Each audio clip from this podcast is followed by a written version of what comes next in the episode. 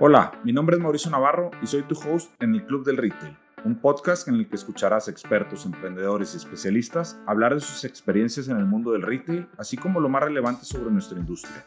No te despegues y acompáñanos en este nuevo episodio.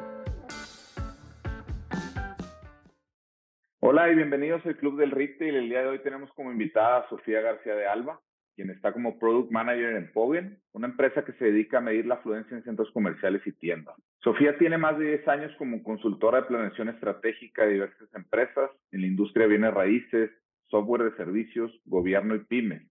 Es egresada de Ingeniería Industrial por el TEC de Monterrey, una especialidad en planeación estratégica. Sofía, bienvenida al Club del Retail. Muchas gracias, Mauricio, y gracias por la invitación. Padrísimo de estar aquí. No, muchísimas gracias a ti. ¿Cómo ves si nos eh, platicas un poquito de ti, de tu trayectoria antes de tu rol actual como Product Manager de Pogen?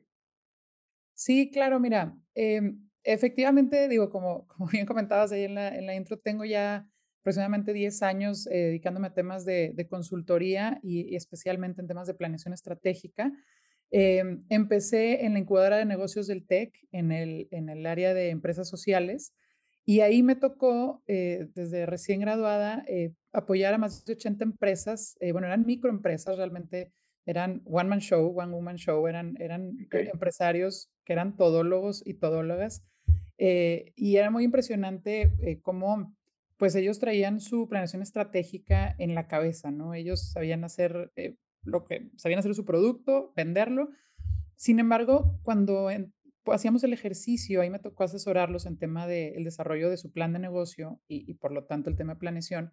Cuando hacíamos el ejercicio de poner en papel eh, la meta, el objetivo, eh, medirlo y hacer una planeación, se veía el cambio enorme, ¿no? Se veía como empezaban a dar pasos eh, mucho más rápido en el crecimiento de sus negocios, incluso algunas pues ya llegaban a, cruzar la parte de contratación de gente Mm, y, claro, desafortunadamente en México, eh, 8 de cada 10 empresas, microempresas eh, no sobrevive los primeros dos años de operación, pero nos dimos cuenta que cuando se les faciliten las herramientas, eh, sobre todo de planeación, de comercialización eh, a estas nuevas empresas, tienen un, un, potencial de crecimiento mucho mayor, ¿no? Entonces ahí fue donde me enamoré de este tema de, de planeación estratégica.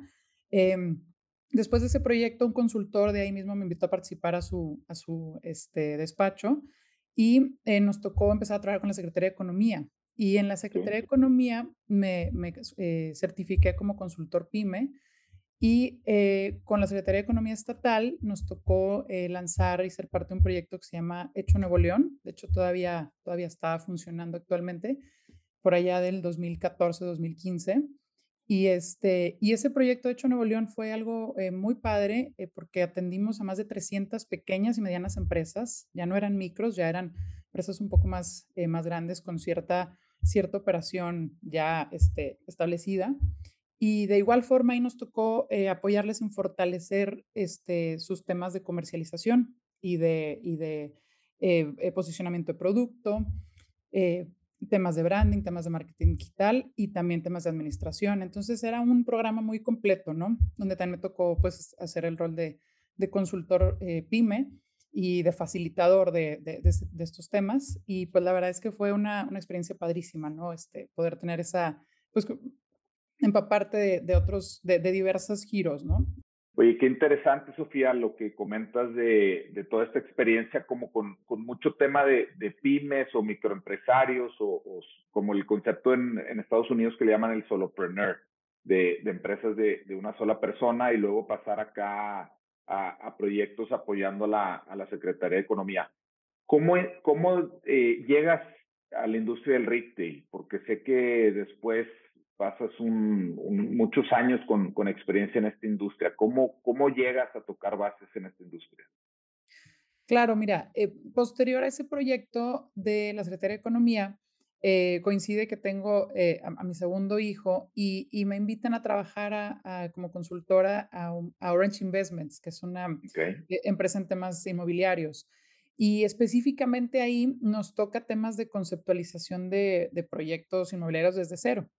Y, ahí es como brinco a temas eh, inmobiliarios y a conocer precisamente a la industria del retail, centros comerciales, este, eh, locales, tiendas y demás, porque para conceptualizar un tema inmobiliario desde cero, eh, lo primero que, se hace pues es eh, validar la vocación de la tierra, ¿no? Y de, cuál es el mejor y más rentable uso. Y al validar esto, o más bien para validar esto, pues son como dos fases. Básicamente una es la determinación de, de, qué hay alrededor, cómo está el mercado, qué tipologías existen, temas de absorción, precios, eh, de, tanto de venta y de renta, para poder precisamente ver dentro de esa urbanización qué conviene hacer, ¿no? Y ahí es donde, bueno, pues uno empieza a conocer temas de, de, retail, de las tiendas, qué, qué, tipos de tiendas hay, este, categorías, y empiezo a empaparme mucho de, de este tema. Y en esos mismos proyectos eh, de, que me tocó ser el eh, project manager, pues también se trabaja luego la parte conceptual, ¿no? Son proyectos multidisciplinarios en los que luego entra el tema arquitectónico, el tema de branding, porque llegamos a hacer una propuesta de, de dónde, de más bien, qué se va a poner ahí, qué es lo que más conviene, y más si son de usos mixtos, ¿no? Donde viene comercio, oficinas, eh, residencial. Em, y entonces de ahí ya se termina con una, una, planeación financiera, ¿no? De cómo capitalizarlo, cómo fondearlo, el tema del de, el retorno sobre la inversión y, cómo buscar eh, inversionistas, ¿no? Entonces son proyectos muy, em, eh, la verdad es que muy, completos, donde precisamente el rol de un, de un product manager, un project manager es trabajar con equipos multidisciplinarios, ¿no? Y que, que se lleve el proyecto a, a buen fin. Oye, ¿cuánto tiempo pasa de vamos a decir, tienes un terreno, tierra, tienes que hacer, como bien eh, comentas, un estudio, un análisis de las posibilidades que se pueden desarrollar, toma la decisión sobre qué proyecto, de ahí viene todo este proceso creativo, eh, ya temas arquitectónicos, y demás, después viene un proceso de construcción y luego viene un proceso, si es un tema comercial, de atracción de, de marcas, eh, comercio, eh, restaurantes, amenidades, etcétera, hasta que llega la inauguración de, vamos a suponer, un centro comercial. ¿Cuáles ese, esos tiempos que, que, se pueden considerar en un proyecto? Híjole, muchas veces son eh, de años. las capitalizaciones en este tipo de proyectos, sobre todo en tema financiero, son a 10, 15 años el tema capitalizable, evidentemente ya em, temas de, de, inicio de comercialización normalmente se, manejan preventas a lo mejor al año de, empezar una construcción, e, ese, pero el, el, horizonte realmente ya capitalizable es, es largo, pero em, eh, temas de, más bien, cuando llegas al punto de, de, la inauguración, normalmente la tipología comercial es la primera que abres, la primera con la que te capitalizas, porque es precisamente en la que puedes atraer, ¿no? O sea, a lo mejor antes de atraer una empresa grande que ocupe las oficinas, primero traes una, una marca, ¿no? A, que venga a estar en tu área comercial. Eh, en el caso de proyectos de, usos mixtos, ¿no? O, o, 100% comerciales. Entonces, eh, los tiempos, eh, te digo, pueden ser desde el primer año, que son preventas, luego normalmente a lo mejor al año 4 una inauguración y una capitalización verdadera hasta el año 15.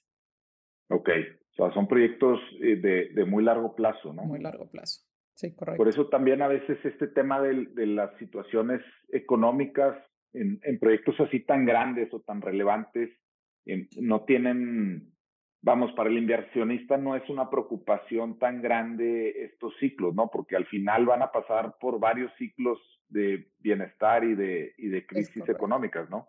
Sí, es correcto. Eh, la, verdad es que eh, estos proyectos se planean con eh, bases muy sólidas, precisamente para poder soportar esas fluctuaciones que puede haber, esos cambios que puede haber inesperados en el mercado, no sé, el incremento de tasas de interés, este, alguna recesión.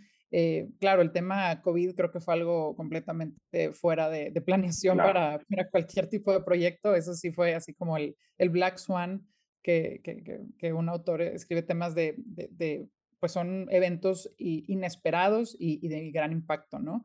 Pero en sí estos proyectos generalmente tienen eh, una cierta resiliencia a, a, esos ciclos, a esos ciclos económicos, pero para eso se requiere una gran planeación, una, una, una estrategia muy bien eh, edificada y fundamentada desde el principio. Y por eso se realizan estos proyectos de conceptualización previos, ¿no? Para no lanzarse a construir sin ese fundamento, digamos, el, el, el, llave en mano que le llamamos, ¿no? Es el, es el proyecto, se entrega así, para que se siga como un, un mapa.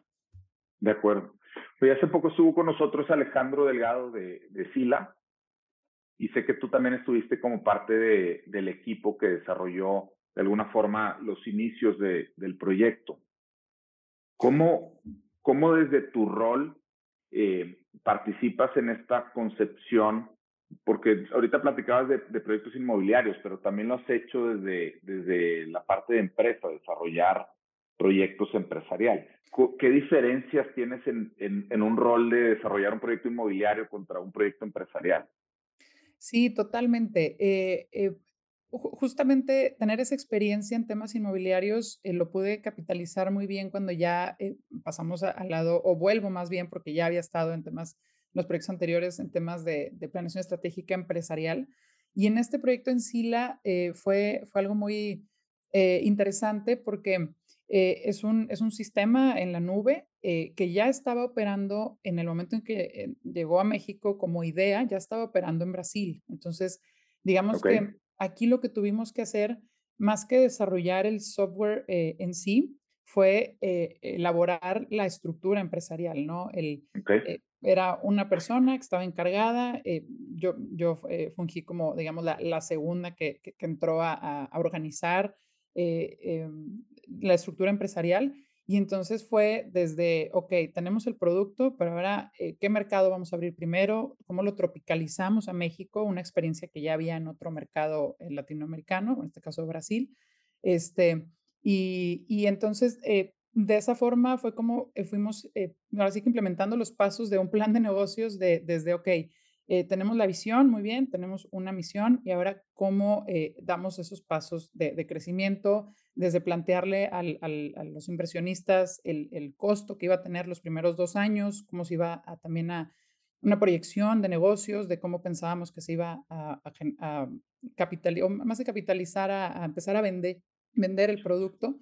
Y, y, pues bueno, esa experiencia estuvo muy padre porque de igual forma nos tocó eh, desde la generación de diseño de puestos, este, selección de mercado, eh, eh, presupuestos, estrategia de, de, acercamiento con primeros clientes y, y, pues hasta el lanzamiento de la, del oficial de, de, la empresa en México que fue más o menos en septiembre del 2018. Este, ahí fue donde ya se lanza Sila México Mm, y, bueno, a la fecha es una empresa que ha crecido mucho y es básicamente un software as a service. Entonces, de ahí eh, es cuando me empiezo a especializar en temas de datos, ¿no? Este, okay. estratégica con, con ya el eh, tema de análisis de, de, datos duros. Este, y, y, pues bueno, la empresa se dedica a eso, ¿no? Es un tema de, de brindar al mercado inmobiliario eh, aquella información que se necesita para tomar decisiones precisamente de mercado, ¿no? De cómo se está comportando. Oye, sé que tienes un, un, una amplia expertise en, en, temas de definición de objetivos, específicamente con esta metodología de, de OKRs. Y aprovechando que estamos en arranque de año, quería que nos platicaras un poquito eh, el concepto alrededor de los, de los OKRs y cómo estos se diferencian de los objetivos tradicionales que, probablemente conocemos, como puede ser SMART o este tipo de metodologías. Sí, claro. Eh, justamente los, eh, los OKRs, digo, no es una metodología tan nueva, pero la, empezó a hacer más, eh, digamos, conocida Google a partir del 2015. Pero es una metodología que, que, que, nace desde Andy, Andy Grove, que es el fundador de Intel, y luego eh, uno de sus primeros CEOs, John Dower, empieza a decir, oye, bueno, estamos nada más midiendo eh, cosas muy específicas, vamos a traer un tema que nos dé una visión más, más amplia, ¿no? Y de ahí nacen los OKRs que luego John Dower brinca a Google y eso nos empiezan a implementar realmente. Em, eh, la, la, metodología de OKRs o objetivos y resultados clave tiende a ser em, más una, una, lleva una narrativa detrás. en lugar de que nada más el, indicador clave o el KPI, que es una de las, de las metodologías eh, también utilizadas, que es una, eh, un indicador con una métrica muy medible, eh, basada en temas SMART, los, los, lo que son los objetivos específicos, medibles, alcanzables, relevantes y en tiempo. El objetivo trae una visión más, ¿no? Vamos a poner un ejemplo. El KPI te dice, hay que reducir el tiempo de atención a nuestros clientes en tres minutos. Y eh, es el KPI. El objetivo te dice, vamos a incrementar la satisfacción de nuestros clientes. Entonces, cuando eh, eh, tienes el objetivo mayor, normalmente se puede atar a una estrategia de, crecimiento a largo plazo, no nada más hacer el cumplir la métrica por cumplirla. Y, bueno, esa es, la, ventaja de los OKRs, que generalmente al implementarlo en los equipos, la, idea es que em, los colaboradores puedan lograr ver el, el por qué tengo que, que, cumplir con la métrica, que también es importante, pero porque voy a alcanzar un objetivo mayor detrás de, ¿no?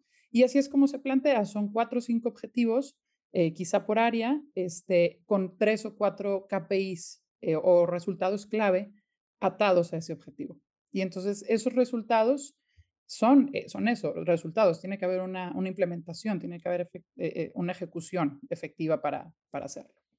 Y eso es realmente lo que, lo, lo que cambia contra una metodología más tradicional como los objetivos SMART o los objetivos o, los KPIs, es más bien una unión de, estos y eso hace que sea eh, una metodología mucho más eh, amplia y, que lleve a un crecimiento, una visión de hacia dónde quiere ir la empresa.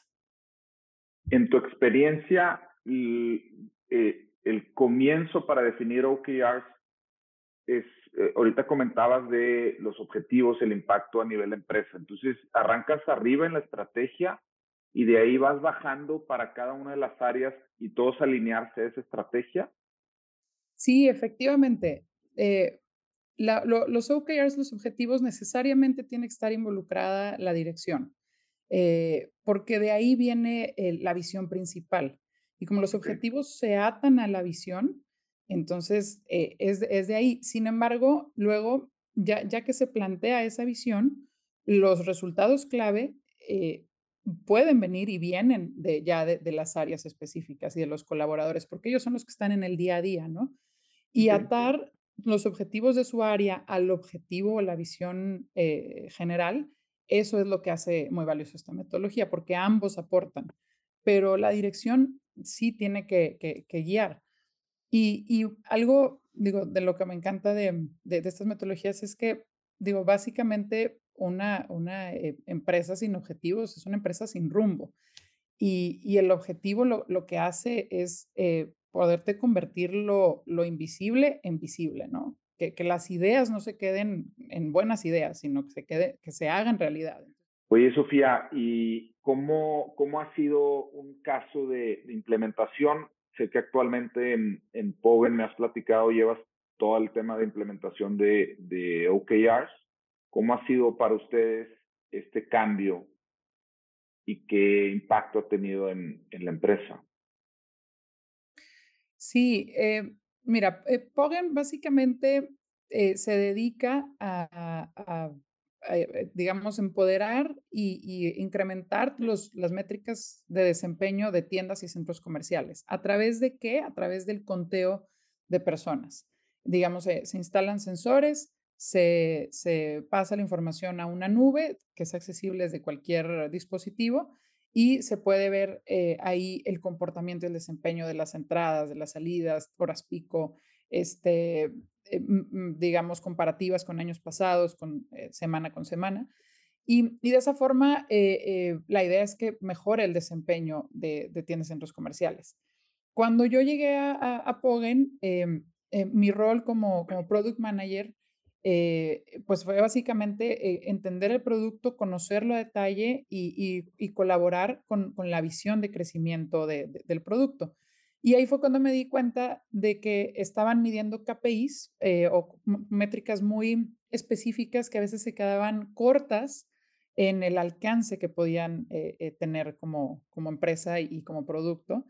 Y pues ahí me, me, toca em, o veo la, la, necesidad y la, la oportunidad de, de, implementar el tema de los, de los objetivos y resultados clave, los OKRs, para eh, lograr hacer una integración entre las áreas, que eso es un rol clave del Product Manager, eh, llegar a, que las áreas se integren, logren trabajar en equipo, alineados precisamente hacia los objetivos.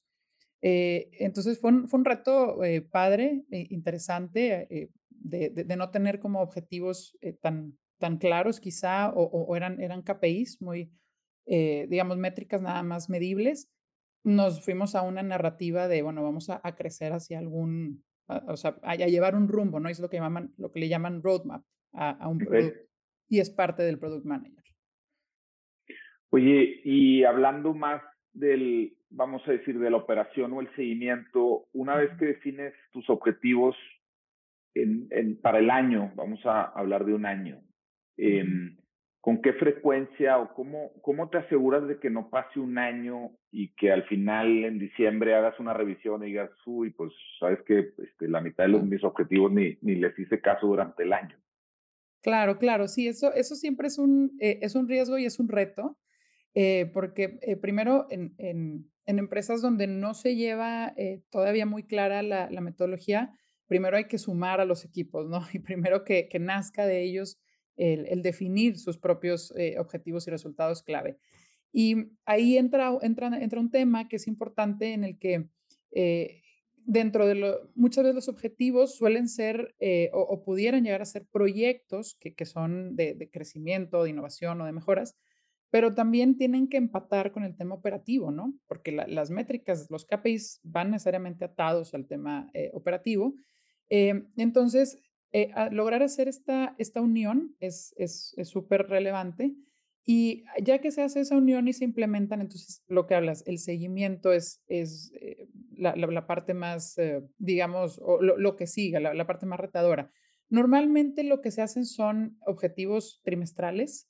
Eh, okay. Al final de cada trimestre la idea es que ya sea a nivel empresarial se presenten o por equipos o, o por áreas em, y entonces de ahí hacerlos propios, ¿no? O sea, que cada área y cada equipo presente los suyos, este, generalmente el líder es el que eh, da los resultados y, lo, y, los muestra.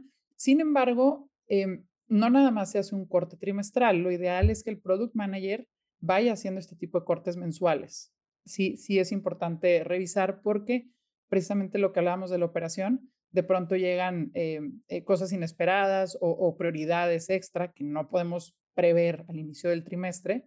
Eh, o al inicio de año incluso, y entonces se tiene que ir ajustando. Y esa es también una ventaja de la metodología, es flexible, ¿no? Y esa es ajustable a cada ciclo de cada empresa. Pero normalmente eh, resultados trimestrales sería lo ideal y al final eh, un compendio anual.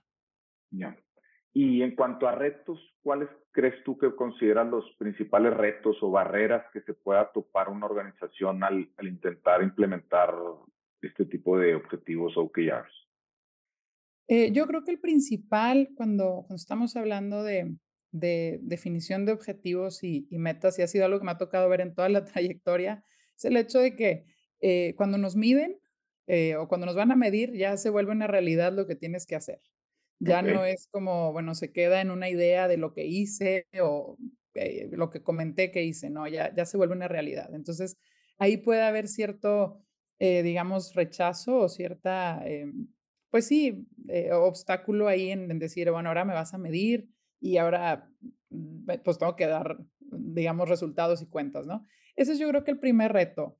Y, y, después de ahí ya, digamos, cruzando esa parte en la que pues el equipo entiende que a la hora de medirse, pues estamos llegando a, avanzando, estamos llegando a, un lugar específico.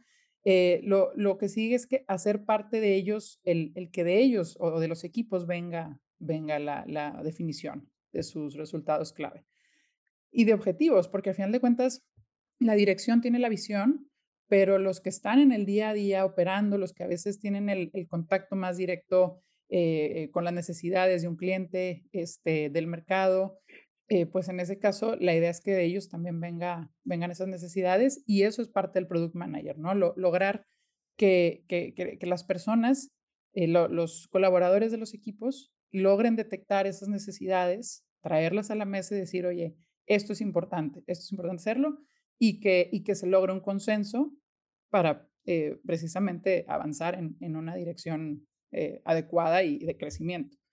Este, y eso es parte de la labor padrísima que, que un product manager hace, ¿no? Que hay que, eh, lo que necesita un product manager es que brillen las personas en cada área, porque si, si brillan ellos, brilla el proyecto en sí, brilla el producto Y pues al final de cuentas eso es lo que, lo que estamos buscando. Totalmente. Creo que ese tema del consenso que comentas es, es clave, ¿no? Porque no es una imposición, sino es, bueno, se define una estrategia general para la compañía, pero luego hay que ver cómo cada área aporta y que de alguna forma toda la organización esté alineada a esos objetivos y si no hay ese, esa conversación y no hay esa apertura para, para rebotar ideas y llegar a un consenso, pues es creo que donde se pueden romper de alguna forma esos este, acuerdos o, eso, o, esa, o esa visión que pueda tener la, la organización, ¿no?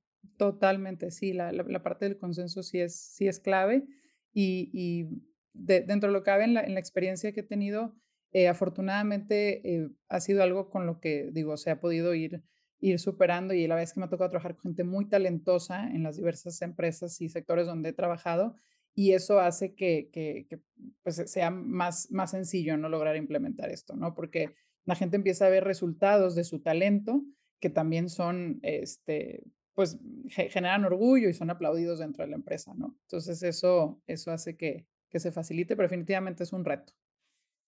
Oye, Sofía, por último, eh, ¿cómo ves la industria retail para, para estos próximos años, para el 23, el 24? ¿Qué, qué están viendo ustedes?